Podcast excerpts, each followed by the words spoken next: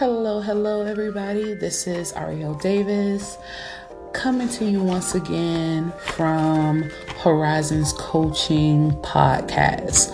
Um, if this is your first time listening, thank you so much for listening. I hope that you get a lot out of this podcast.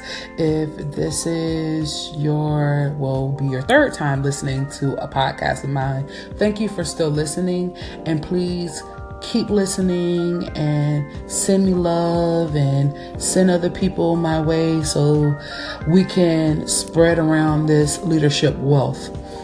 Um, if you have any questions for me, you can always email me at Horizons Coaching by Ariel a R I E L, at gmail.com, and I will email you back. Or if you want me to use some ideas that you've given me in email, I will definitely use that in the podcast. So today I want to talk about the difference between being a boss and being a leader. Um, we hearing a lot of rap lyrics about being a boss and we're starting to think that being a boss is what it is to be successful, but in reality, we need to be leaders in order to be effective and well rounded professionals. So, a boss depends on authority, meaning, if there is nobody he feels that he or she can tell what to do, they feel that their job is obsolete. While being a leader, you're more of a coach. You're empathetic. You're trying to put yourself in the shoes of your staff. You do not want anyone to think that you think that you're better. So you kind of put yourself, not saying that you're their equal, but you do let them know that you have once been in positions that they are in. A boss will always state, I. I did this. I need that. I want this. Versus a coach who uses we.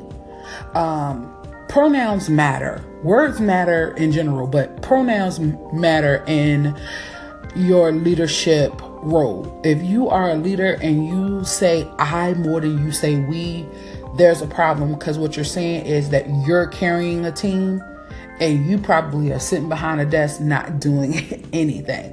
And I've seen bosses like that. A leader will say, We, we are doing great. We came up with some great ideas. We can do it. We need to push through.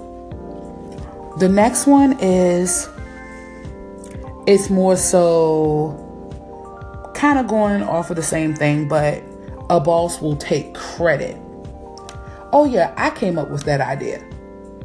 Versus saying, like a leader would say, such and such came up with this. Thank you so much, Adam, for you coming up with this new idea. Thank you, Paula, for stepping up to the plate and taking one for the team. You did a really good job. When you are able to give other people praise and not always take the wins, that shows true leadership. A leader doesn't have to always state that he or she is in charge to be in charge. Sometimes giving other people, you know, their roses is necessary to keep your team spirits high. And then lastly, a boss will know how to get things done, but a leader will show you how to get it done.